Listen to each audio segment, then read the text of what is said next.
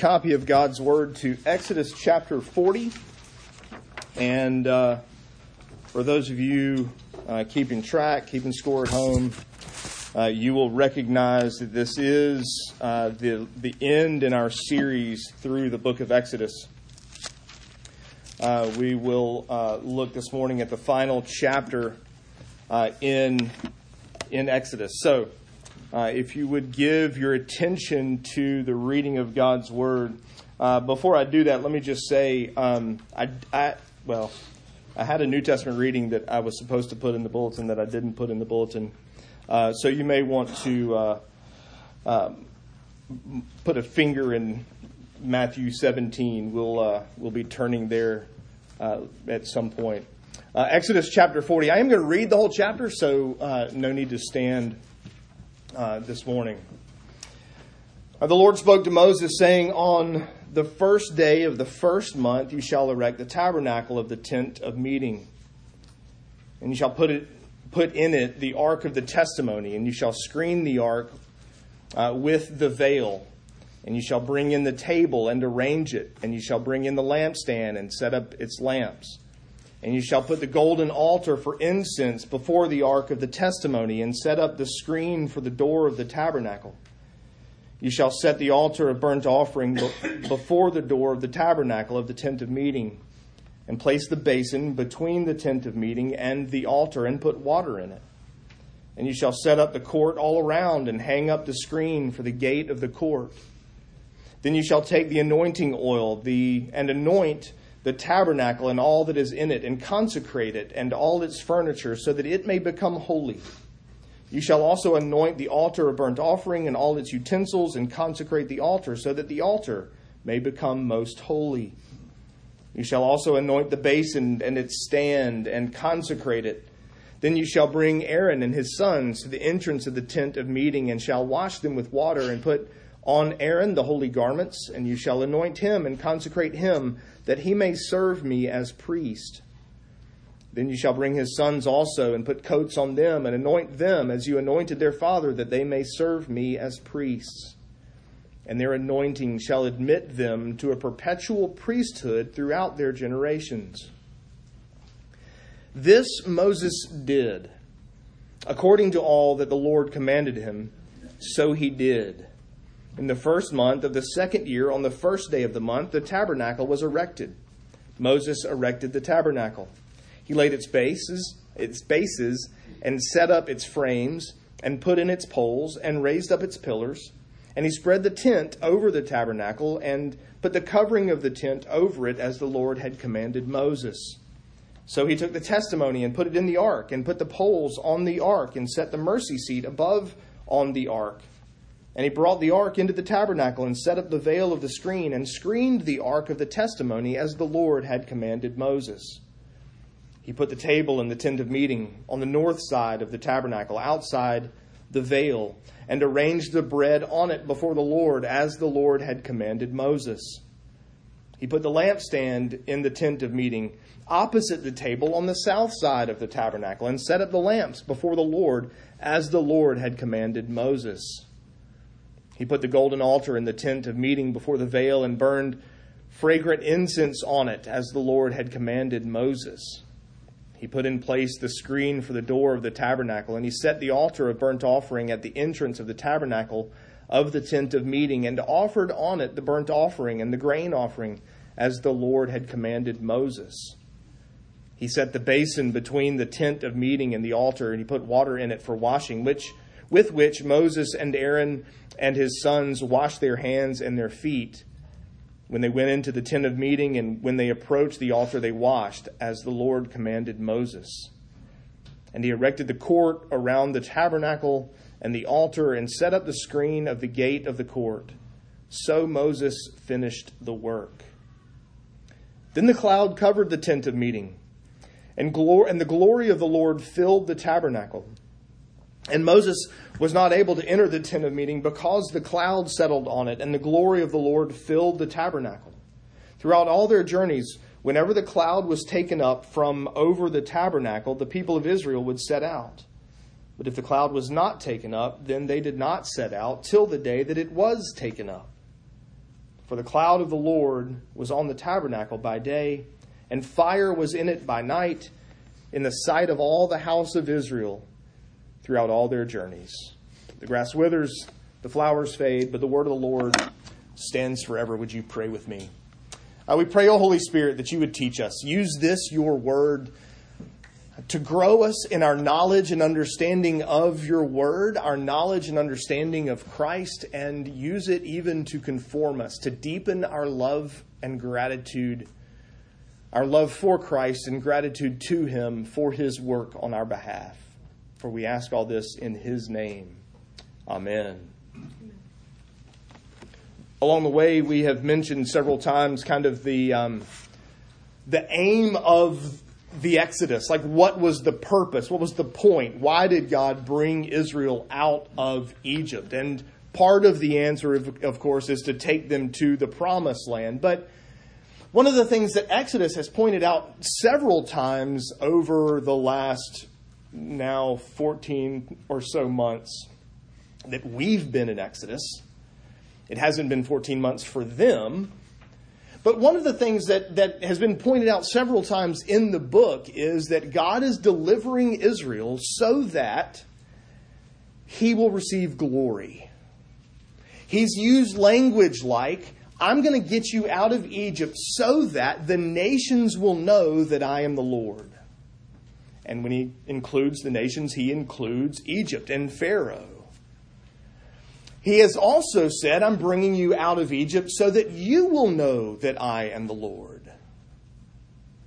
The, the aim of delivering Israel from bondage, from slavery in Egypt, has been God's glory so that the nations would go, there's something different about their God than about our God. And so that Israel would go, you know, there's something different about our God than their God. Maybe we should stick. And in fact, if you want to go find out sort of, if, if you're sort of, well, how well did he do? Right? You, you, that's a legitimate question. Well, how well did he do in that? Well, you go read the first few chapters of Joshua. Rahab herself says, oh, we know. We've heard. We've heard stories and we're afraid. But this is still years and years and years away from that. That's actually several, a couple of decades ahead in the future. We're, we're still much earlier than that. And yet, what we get in this chapter is a, is a glimpse of that, a, a foretaste of God's glory um, through the, the, the work of his people. We get just a, a glimpse of how God is glorified in at this point of delivering Israel out of Exodus, out of Egypt, out of bondage. First, I want you to see the glory of God in redemption. The chapter begins with a timestamp. This is how we know that the 14 months we've been in Exodus is actually longer than, than they've been experiencing this deliverance. We get a, a timestamp. It's sort of like those old photographs that you had to take, you know, back when you had to print your photographs. Remember those days?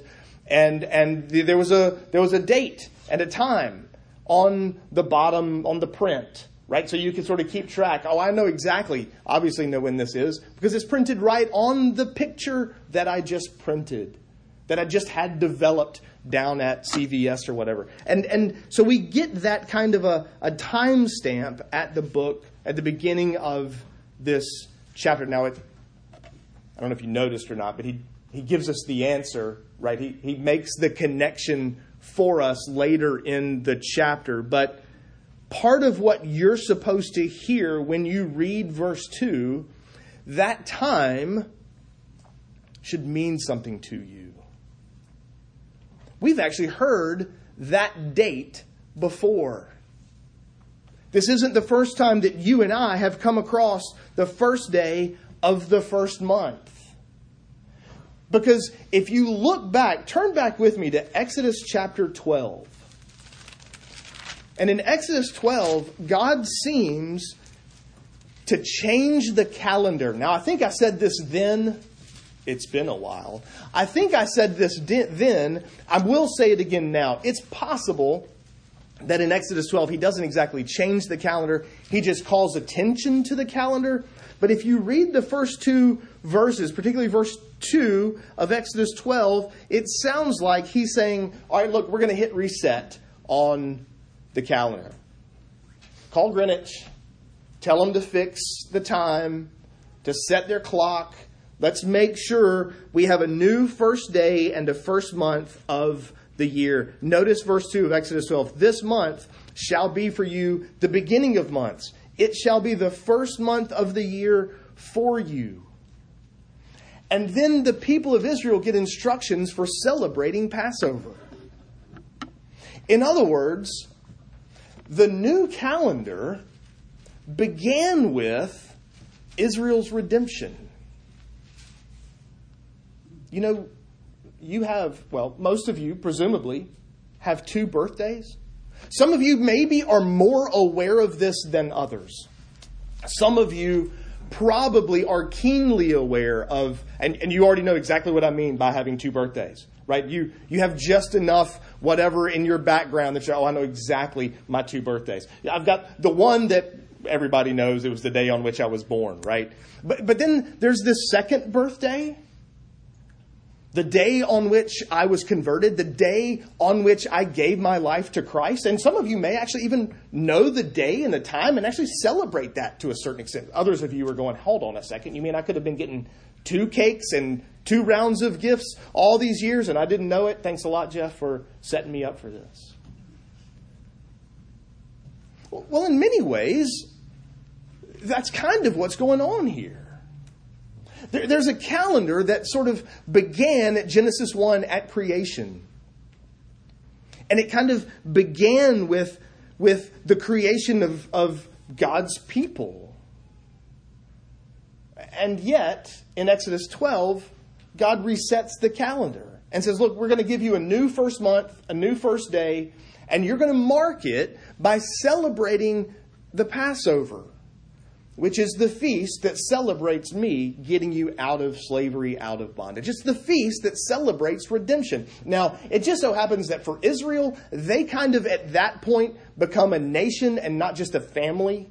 And so for them, their, their creation birthday and their redemption birthday just happen to sort of be the same. And so at the beginning of Exodus 40, God goes, pay attention it's been a year. A year ago, I came in, met you in Egypt, and said, All right, look, this is the 10th and final plague. Celebrate the Passover, and then I'm going to bring you out. And in fact, you, you, you get that clearly down in verse 17 of chapter 40, right? In the first month, in the second year, on the first day of the month, the tabernacle was erected. What does he mean, the second year? Well, They've only been out a year, so now they're starting year two of their redemption. And part of the point here is that God's getting the glory for that redemption. The tabernacle is going to be set up on the day that is designed to mark God's grace in Israel's life. You spent four hundred years in slavery in Egypt. And exactly one year ago today, I met you and said, You're about to leave. And so the, the tabernacle then is designed, it's set up to be a day that celebrates Israel's redemption from bondage. It's appropriate, right? What's the tabernacle for? What's its intent? What's its purpose? Why does it exist? Well, it's the place where God meets with his people, and it exists because of God's sort of newly established covenant relationship with this nation, with Israel. Setting up this tent is a reminder that Israel, I mean, 400 years and you really think it never occurred to them, you know, maybe we should rise up against Pharaoh. Maybe we should just sort of take up all, let's just all grab a handful of sand and go throw it in the army's face. Let's go throw it in Pharaoh's face. Let's figure out a way to get out of this. Now, see, part of the redemption is designed to say, Israel, you couldn't do this on your own. You are where you are, or better, you are no longer where you were because of my grace, because of my power, because I came in and I defeated Egypt. I defeated Pharaoh. I defeated their false gods, and I have delivered you to this place. The people didn't deserve it. They don't earn it. You just back up a few chapters. They've already made an idol and worshiped that. Even after being delivered from Egypt. They didn't accomplish it for themselves, and yet here they are, set free from bondage by the grace of God. And so the tabernacle then is set up, it's finally built. And part of, the, of where the book of Exodus ends is glory to God for this redemption. The very existence of the tabernacle says God deserves the praise and glory for my freedom, for my deliverance. It celebrates Israel's redemption birthday. God's glory and redemption. Second, I want you to see God's glory in the mediator. I hope you notice this right here is actually the reason I read the whole chapter. Is um, because because I hope you noticed the the language, the the shift in language that took place right about verse sixteen. If you just glance through, I, I, tried to sort of call attention to it when we were reading, but look at verses 3 through 9. In fact, verses 3 through 15. It goes the whole way uh, from verse 3 to verse 15. It seems that every single sentence, every single verse begins with, and you shall. And it kind of gets repetitive to read. Dare I suggest that this is one of those kinds of things where you start to skim? All the verses sound alike. They all start the same way. And you shall, okay, yeah, yeah, yeah. Okay, let me find something where the language seems to change. But the language is there on purpose. It says what it says, the way it says it, so that we will notice it. And in verses 3 through 15, every single sentence, every single thing says, and you shall do this, and you shall put this where it goes, and you shall make this, and you shall set this up, and then you shall fill this, and then you shall seal that off, and then you're going to do the next room. I, have never built a house, and I do not intend to. but, but I could I could see, and this is probably why I'll never build a house. I could see the danger of showing up on the construction site one day the blueprints laid out on this makeshift table and literally walking room by room and saying to the builder, to the contractor, now, now you're going to make sure this window is a bay window, right? And you're going to make sure that this shower looks like this, right? and you're going to make sure that that that room has you know that that bathroom has two sinks right and you're going to make sure that this room has plenty of outlets right because this is how i'm going to use it and so you need to make sure there's like i literally would be tempted to walk through and go now hold on before you get in there and do anything you are going to do the and you go bit by and that's kind of how it sounds. You read the first part of the chapter and it sounds like and you're going to do this. And literally if you noticed God started on the inside and worked his way out and included every piece of furniture, the poles, the veils, the curtains, the covering over the top, like every, and Moses, you shall set this up, and you shall put the ark in it, and you shall put the testimony in the ark, and you shall put the mercy seat on top of the ark, and then you shall set up the veil, and then you shall set up the table, and then, like, literally, step by step, piece of furniture by piece of furniture, curtain by curtain through the whole thing. And that's how the first 15 chapters read. And then it changes in verse 16. And the refrain is different. The refrain is no longer, and you shall. The refrain is said, instead is seven times, so Moses did. As the Lord commanded him.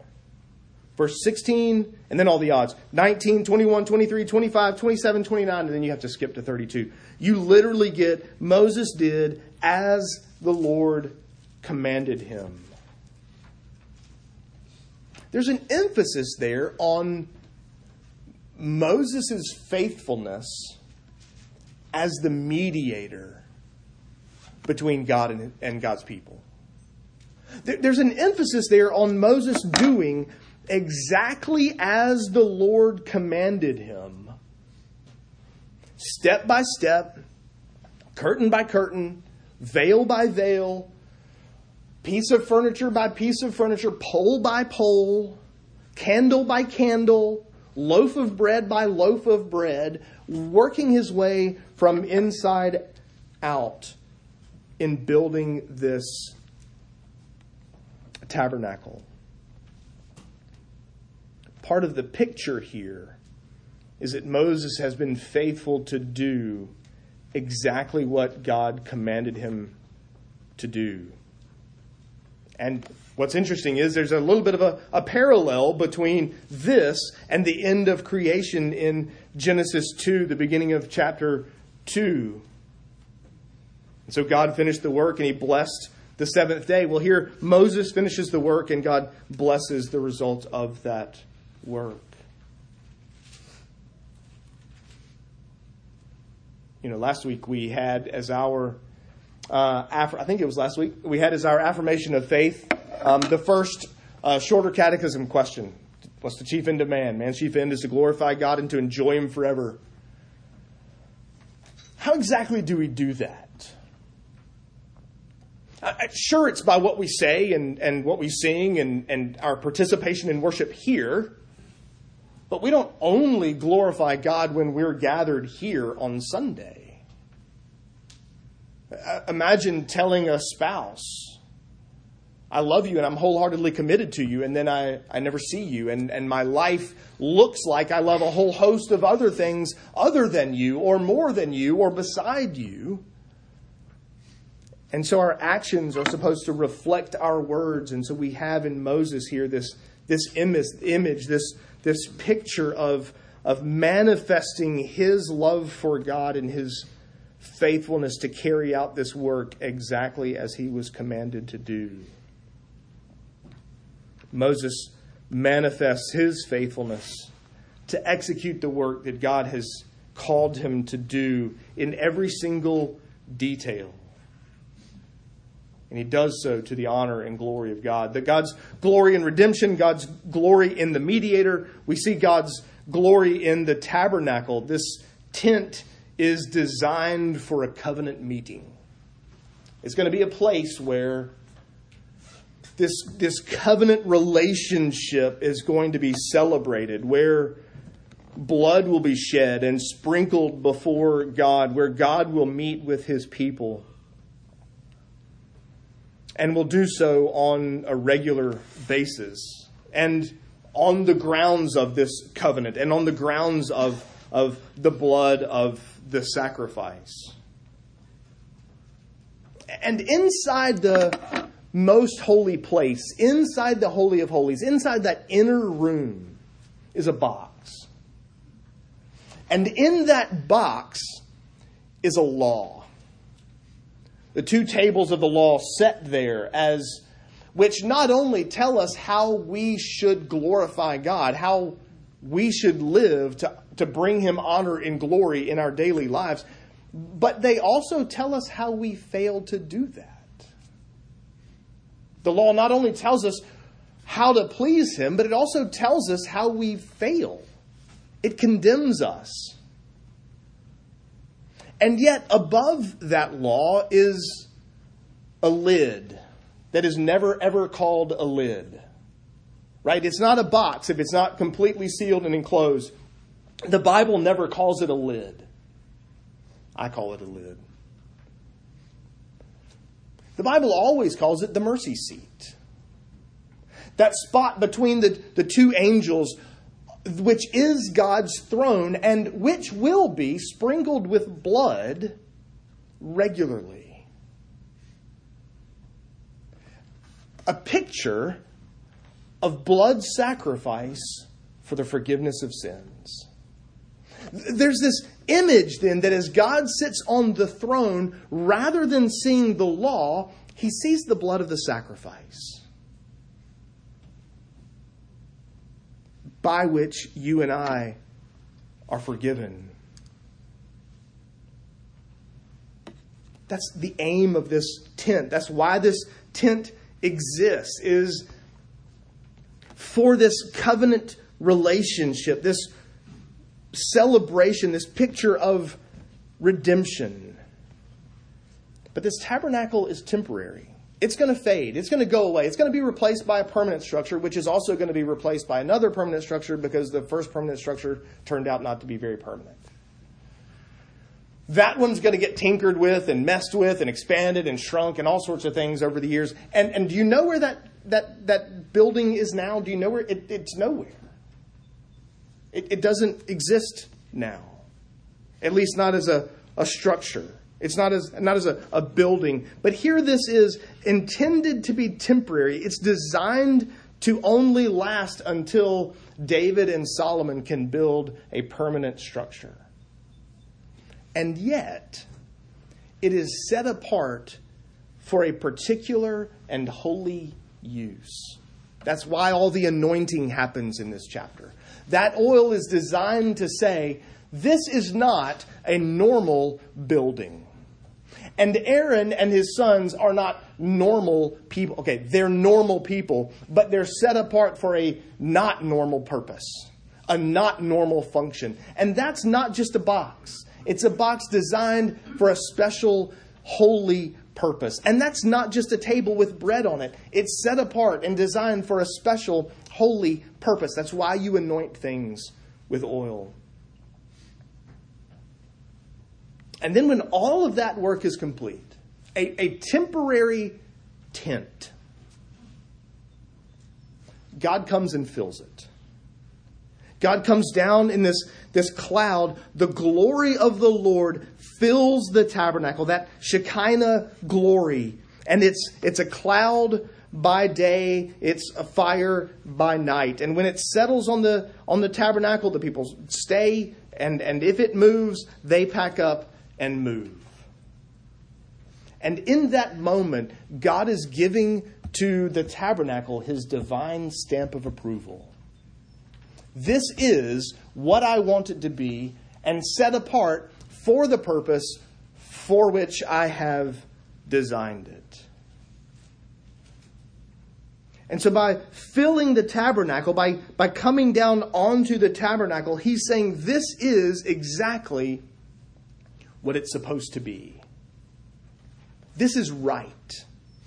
Now, mind you, it's still just a temporary structure and yet worthy of God's approval because it is exactly what it's designed to be. Turn with me to Matthew chapter 17 because I actually hope that this sounds like something you've heard before. This notion of God coming down in the cloud to fill a tabernacle that that and to give his divine stamp of approval. This is this is familiar to us. In Matthew chapter 17 beginning in verse 1 after six days, Jesus took with him Peter and James and John, his brother. Um, that's John James's brother, not John Jesus' brother, led them up on a high mountain by themselves. And he was transfigured before them, and his face shone like the sun. His clothes became white as light. And behold, there appeared to them Moses and Elijah talking with him. And Peter said uh, to Jesus, Lord, it's good for us that we're here. If you wish, we can make three tents here one for you, one for Moses, one for Elijah. And he was still speaking when, behold, a bright cloud overshadowed them. And a voice from the cloud said, This is my beloved Son, with whom I am well pleased. Listen to him. God comes down again in a cloud and gives his divine stamp of approval, not to a building, but to his son, to Jesus. And he says, This person is exactly who he is supposed to be, and he's been sent to do exactly what he will do. He will do exactly what he's been sent to do. The Father approves of the person and work of the Son.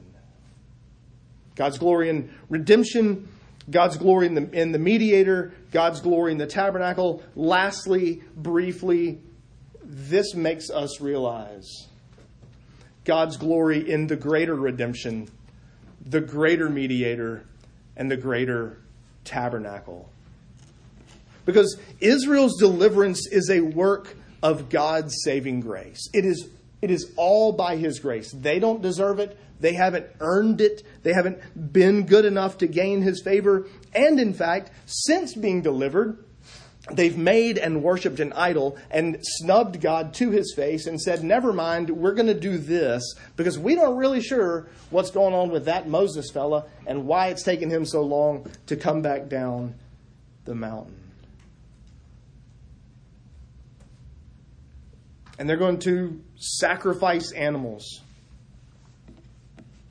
regularly in a, in a rhythm, in a pattern, a picture that Without the shedding of blood, there is no forgiveness of sins. And yet, those animals were never sufficient.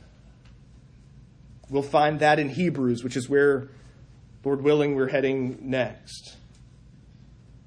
But Israel's physical redemption from bondage is really a picture of our spiritual redemption, our greater redemption, our greater freedom. We've been set free from the power and penalty of sin because of who Christ is, because of our Redeemer, because of His blood, the greater lamb, the greater sacrifice, whose blood was shed to accomplish our salvation.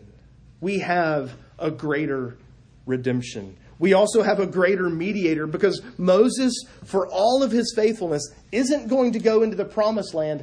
And did you notice? Did you notice one little piece of information in verse 35? Moses couldn't go in to the tabernacle. You're like, hold on a second. This is Moses. Like, he's gotten them here, he's been faithful, and we literally just read, so Moses did according to all that the Lord commanded. But we also know that Moses has an anger problem. We also know that Moses appears in verse 35 to be standing outside the tabernacle without blood. He had no sacrifice, he's empty handed. And so Moses, for all his greatness as a mediator, was inadequate, insufficient, unable to go into the tabernacle because the glory of the Lord filled it. Doesn't that make you grateful for a mediator who actually entered into the Holy of Holies for you? Doesn't that make you gr- grateful for a, a, mediator greater than Moses who isn't stopped by the glory of God on the top because he himself is God's glory? Doesn't that make you grateful for a mediator who has gone into the most holy place with blood, not in his hands, on his hands, for you and for me. Our mediator has already entered the holy place. We have a greater mediator than even Moses. And he is the tabernacle. He is the one who has come to live as God with man. The God man, God and man, two distinct natures, one person forever. Our humanity already dwells in the heavenly places because Christ is there. He's the true tabernacle. He's the, the place where God and man dwell together. He, it is in Christ that God and man meet. In other words, when you finish reading Exodus 40, you aren't merely reading an historical account about some group of people way back when. You're reading a story of your own redemption. If you're trusting in Christ and Him alone for your salvation, you have a greater redemption than Israel. You have a greater mediator to which Moses all along was merely a pointer. And you worship in a greater tabernacle than that temporary tent. And I don't mean 1432 Freeman Avenue. I mean Jesus himself. He's your access to the heavenly places. Trust in him and him alone. Let's pray together.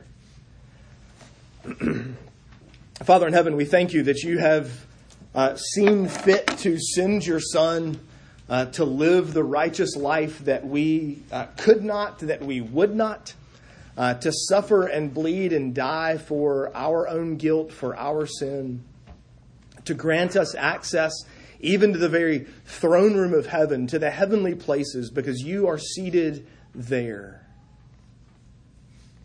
We pray that we would rejoice in our deliverance. All of your grace, all to your praise and glory, because you freed us from the bondage of sin. Would you now grant us the grace to live as sons and daughters of the King? We ask it in Christ's name. Amen.